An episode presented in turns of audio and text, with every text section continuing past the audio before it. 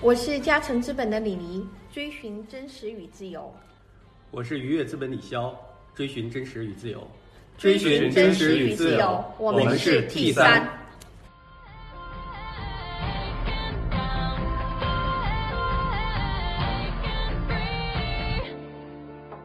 呃，我们今天的嘉宾是来自于聚友文化的两位联合创始人，一位是赵英男，一位是张琳。那二位跟大家 say 个 hi 吧。 Hello，大家好，我叫赵英男。 Hello，大家好，我叫张琳。啊，欢迎大家来到 T 三。聚友文化什么鬼？来介绍一下。啊，旧文化嘛，旧文化是一家伟大的、 传媒伟大的传媒公司，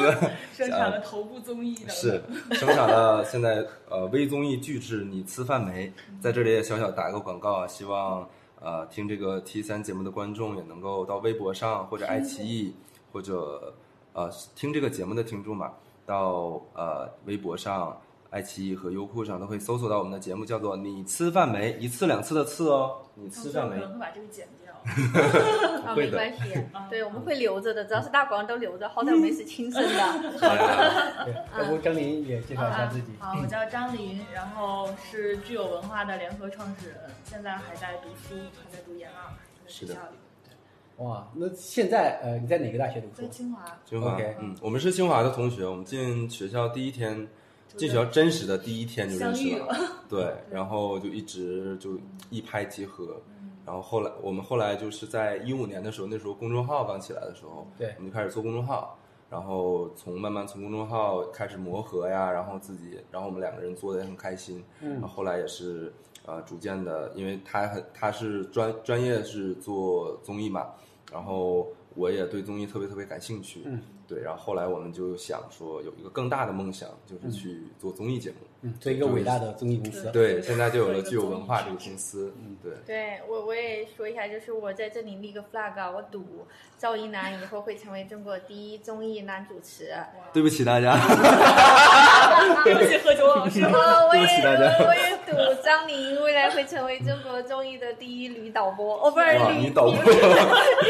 导，女对女对，女编女编导，女编导，对对 太厉对， 害了，嗯，对，你在说你自己吗？对没有没有没有，嗯 说李李姐太厉害了，太敢想了。对，那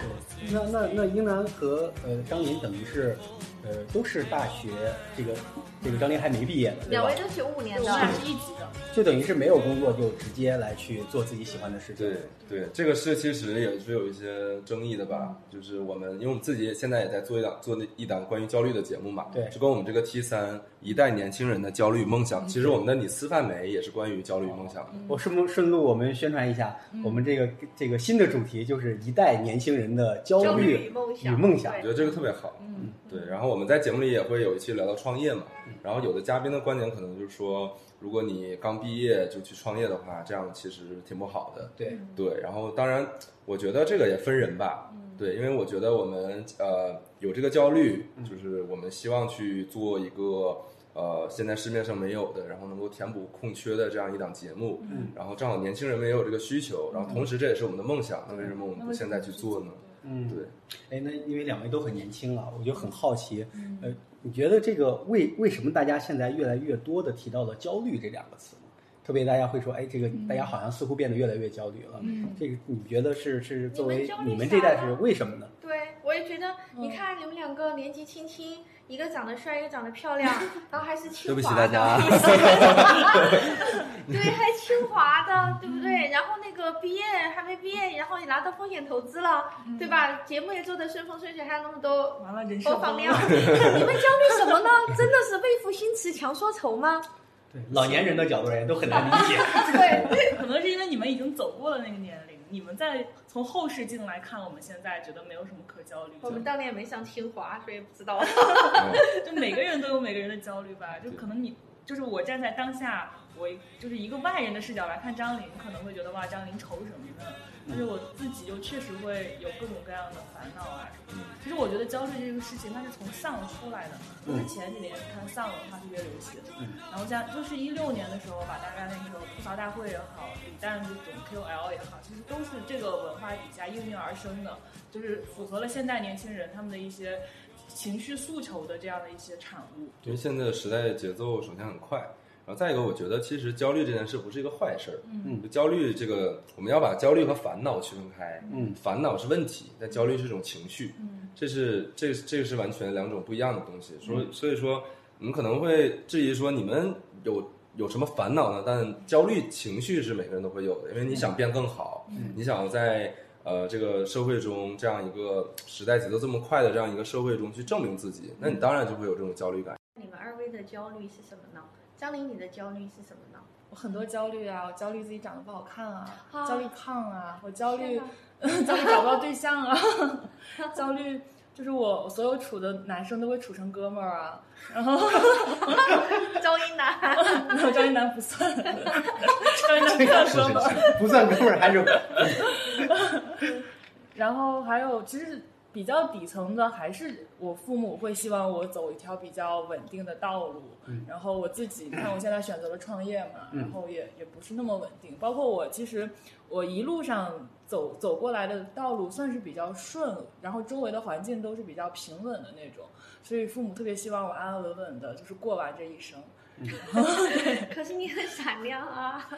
对，然后反正最近就是因为这件事情，经常会跟父母有一些矛盾吧，所以你跟他们住在一起嘛，没有住在一起啊。所以矛盾也不会太多呀。对，就是打电话的时候会有，但是其实我父母还是已经算比较支持我的那一嗯类父母了。对他们只是会就是旁敲侧击的提一下说，你要不要就是去？你看你周围同学都去体制内，然后搞一些就有户口啊，然后就是怎么怎么样，嗯然后你看你现在怎么怎么样。但是我就假装没有听到。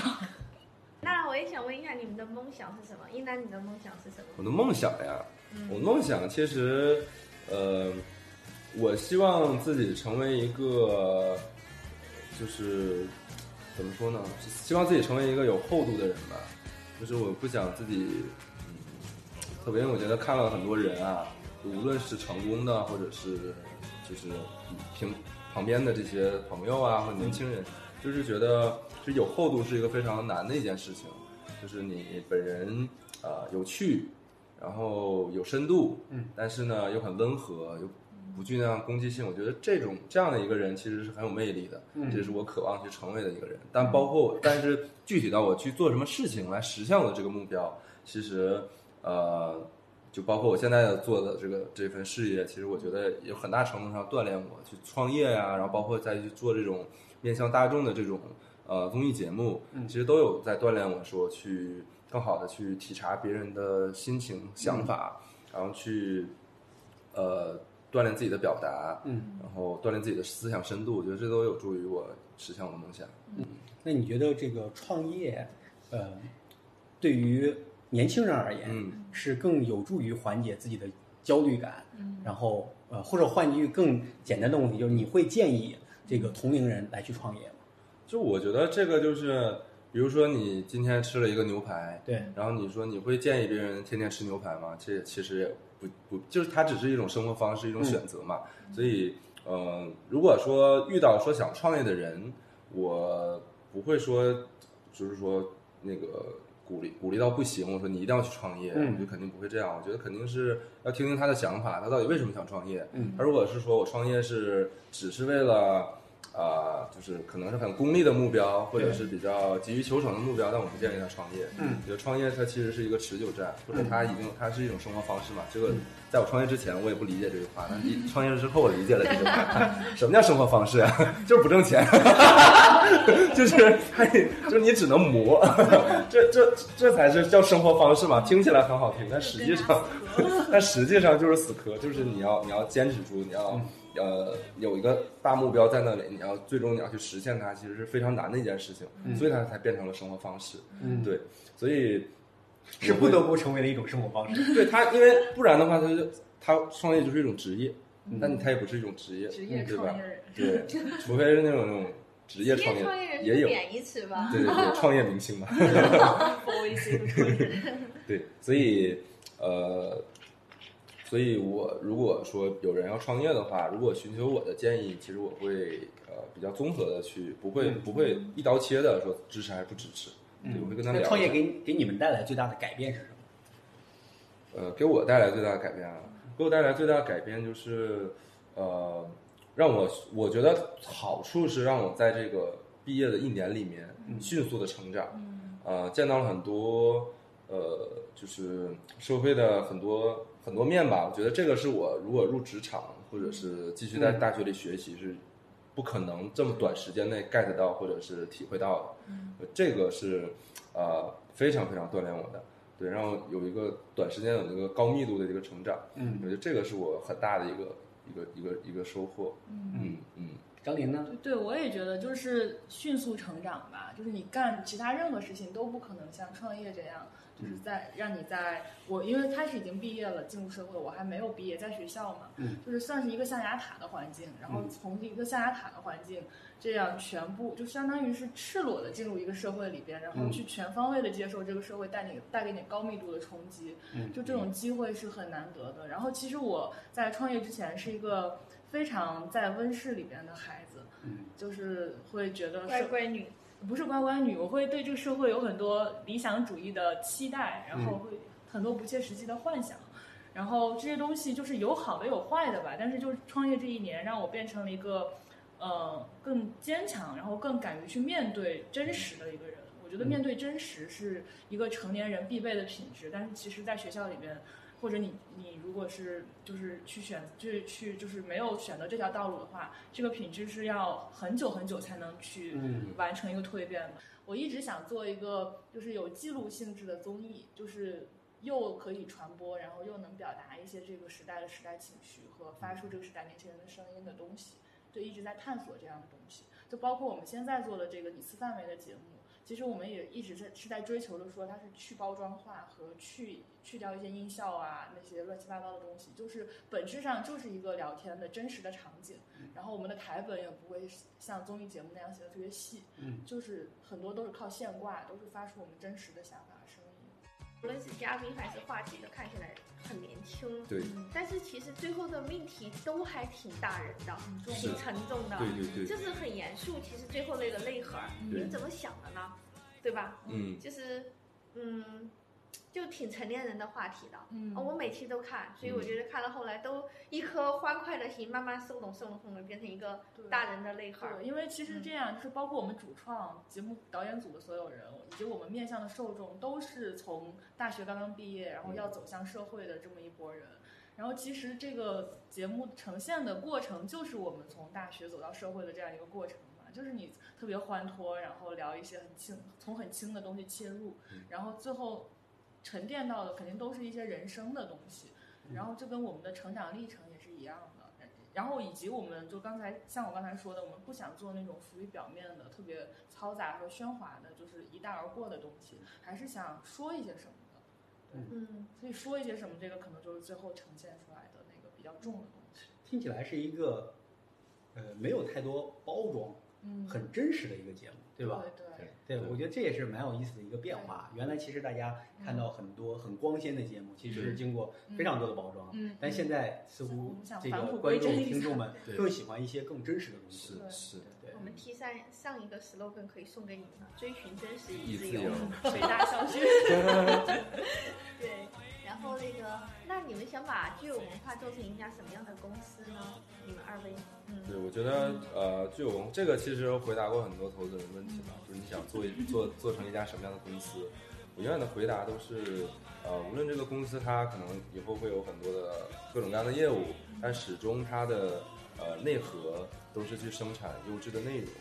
呃，优质的内容，当然我们对优质的内容自己有一个判断，就我们觉得什么样才是优质的内容，是呃，就既既能够传播，但是它是又有价值的内容。嗯就这两点能做到，其实是特别特别难的。我嗯觉得目前很少有人能把这两点结合到一起，嗯就因为它本身从目前的传播规律上来看，嗯就是你或者是很讽刺性的一些东西。是是对，确实这个有一个蛮有意思的这个话题想跟想跟想跟你们讨论的，嗯嗯，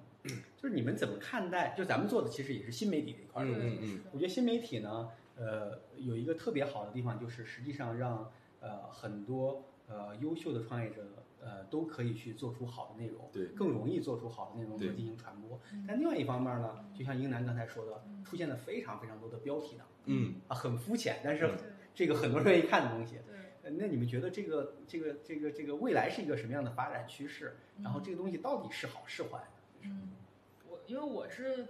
就是刚从学校出来做这个东西的时候，我是对这一点特别不适应的。嗯，就因为我们之前在学校里可能做公众号，我们的那公公众号特别受欢迎，对恰恰巧是因为我们比较善于。呃，去吸引大家的兴趣，然后知道把握大家喜欢看什么样的东西，嗯，就所谓的标题党吧，就可能那个标题党的意思指的就是能抓住大家的情绪，然后嗯对去去去去嗯传播。但是后来就到了发现做这个节目之后，他发现他要进行商业化，要去获取流量，要去获取大家的注意力资源之后，其实它不是一件那么简单的事情，不是说你简简单单的去把握受众的情绪就可以了，它里边涉及到方方面面的，你要怎么去，呃，就是所谓的获取流量，怎么去。就比如说，就很简单的拿这个节目为来举例，就是我们要找明星，大家才能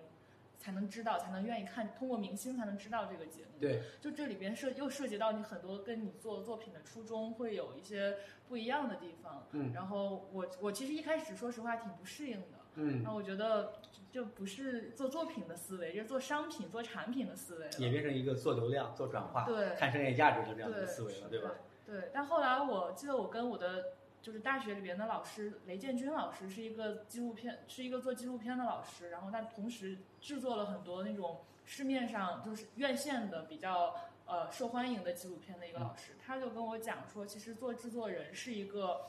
呃，就是你要把你把你的东西卖出去，是一个比单纯的做一个内容创作者可能更。更困难，但是更考验人的一个工作。嗯，就你不能因为它涉及到一些商业的东西，或者涉及到一些你不想触碰的东西，你就会觉得它不好不够好。嗯，它其实是一个很难的事情，你不能因为它难而不去面对它。嗯，对，但你面对它的方式可能有很多种，嗯就是你可以用你选择你觉得最不伤害这个作品本质的方式嗯去传播它，去让它变得受欢迎。明白。因为我觉得这个是这样，我觉得很多人他会觉得说，呃，如果有流量或者有明星，我拒绝这样。有很多可能可能这个在电影行业会更多吧，就是很多呃走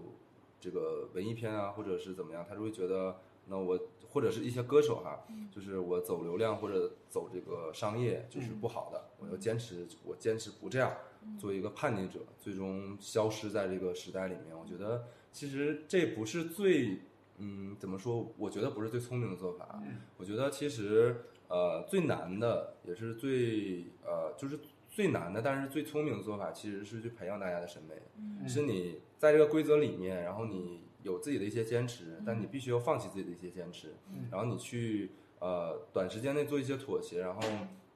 但是你能够贴近大众去培养他们的审美。嗯如果你一直做一个反抗者，站在门外去就是不配合，那嗯欣那赏你的永远是那一小部分。对，就是你如果永远站在门外不配合的话，那这个这个大家的审美永远不会改变，嗯永远都是还是标题党，你只是不在这里面而已。但是大家一起玩，没有人关心你是怎么想的，只有你走进来之后，你走进来之后，你去慢慢的去撬动这个东西，慢慢的去培养大家的审美，那你就会就是你最终的受益者就是你，你你把大家的审美取向去。呃，培养出来了。嗯其实就像其实近近些年来说，从电影，因为电影其实是最发达的一个，我我们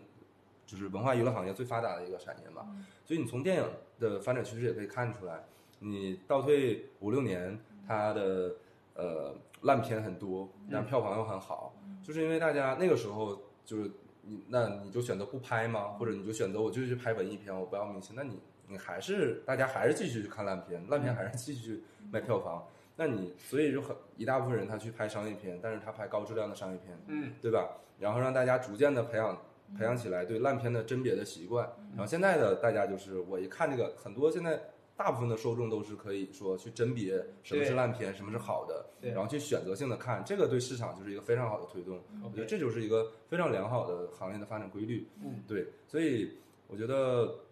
呃，这种不配合其实是不好。但你如果说你能够深入到里面，然后去做一个撬动这个行业、培养大家审美的人，我觉得这样才是最强的。对，说的说的特别特别好好精。彩，对我，我有一点特别好奇啊，就说是，呃，我特别其实好奇，想看看他们在创业之前的一年或者嗯两年是什么样的，因为从他们两个人身上根本看不到是一个这么这么年轻的其实很对很多问题的看法都很有洞见，很成熟，然后也非常很有成理熟想。是不是？你你感觉比一年前或者两年创业之前变化大吗？整个人嗯特别大。我创业前之前一两年一直在闷头拍纪录片，嗯对，我不是说那个不喜欢那个时候的自己，我是觉得变成了一个很不一样的人。就拍纪录片时候的我是一个完全一个自我创作的过程，嗯很沉浸在自我创作的过程里面的人。然后我会对一些，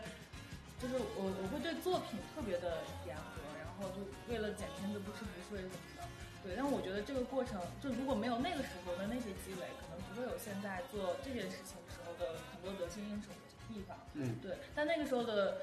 嗯，跟现在的比较大的不一样，就是可能那个时候会比较拒绝那些商业的东西，嗯，然后会比较拒绝。就我当时真的是，我听到周围谁在创业，我会特别嗤之以鼻。对，我会觉得创业是一件，特嗯别，就是有很力的事趋情之吗？若鹜的事情，就是会很自的事情。 ，OK，对，然后很什么？就是很油腻吗？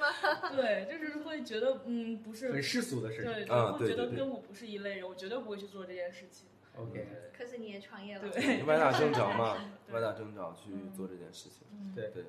然后包括其实他之前也跟现在状态很不一而样且。你在创业之前，好像你们俩，你在加拿大吧？对对对，然后张琳在国内，嗯嗯嗯。对，所以你当时是什么状态？创业之前？呃哎呀，其实我没有一个很好的一个总结的能力没有吧，他就在关于温哥我华，的。你在温哥华生活真的非常悠闲。对，那倒是，这个肯定是一种生活状态嗯，肯定是完全不一样。因为在温哥华就简直就是太舒服 了，然后生活就是生活标准又高嗯对啊、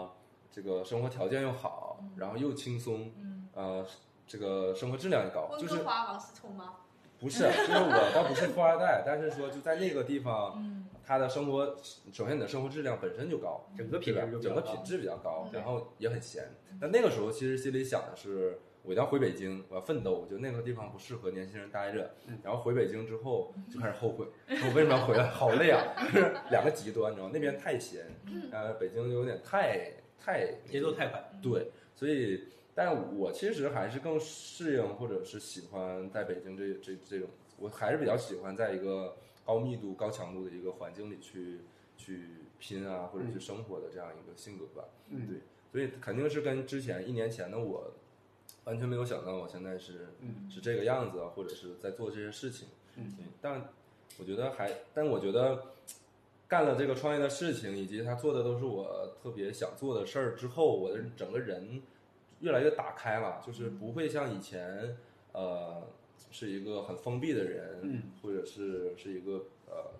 就是以前给大家的感觉都会觉得我总会拒人于千里之外，或者是总会有几道屏障在在在在你面前。嗯，然后现在的话，我就会更打开自己，因为你无所畏惧，你做的都是自己喜欢的事情，嗯。对，所以整个人的状态会好很多。嗯你们录节目过程当中有没有什么特别好玩的事情可以分享呢？嗯，或者让你们印象深刻的人或者事儿？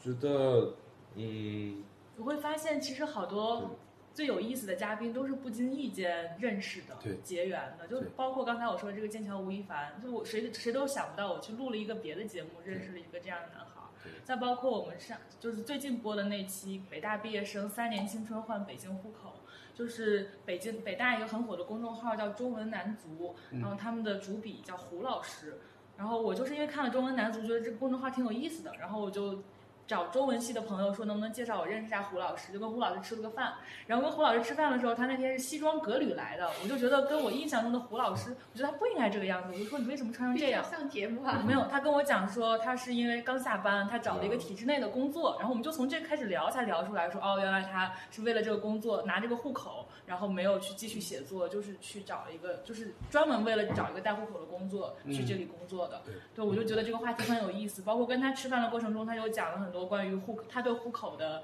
这个看法呀，他对他这个做法的一些看法，我觉得很有意思。我当时就觉得他一定要来聊一期，对对，所以然其后实那一期就火了。对，所以这些嘉宾其实都是不经意间聊过来的。嗯对，而且我们做这节目最大的一个感受就是，呃，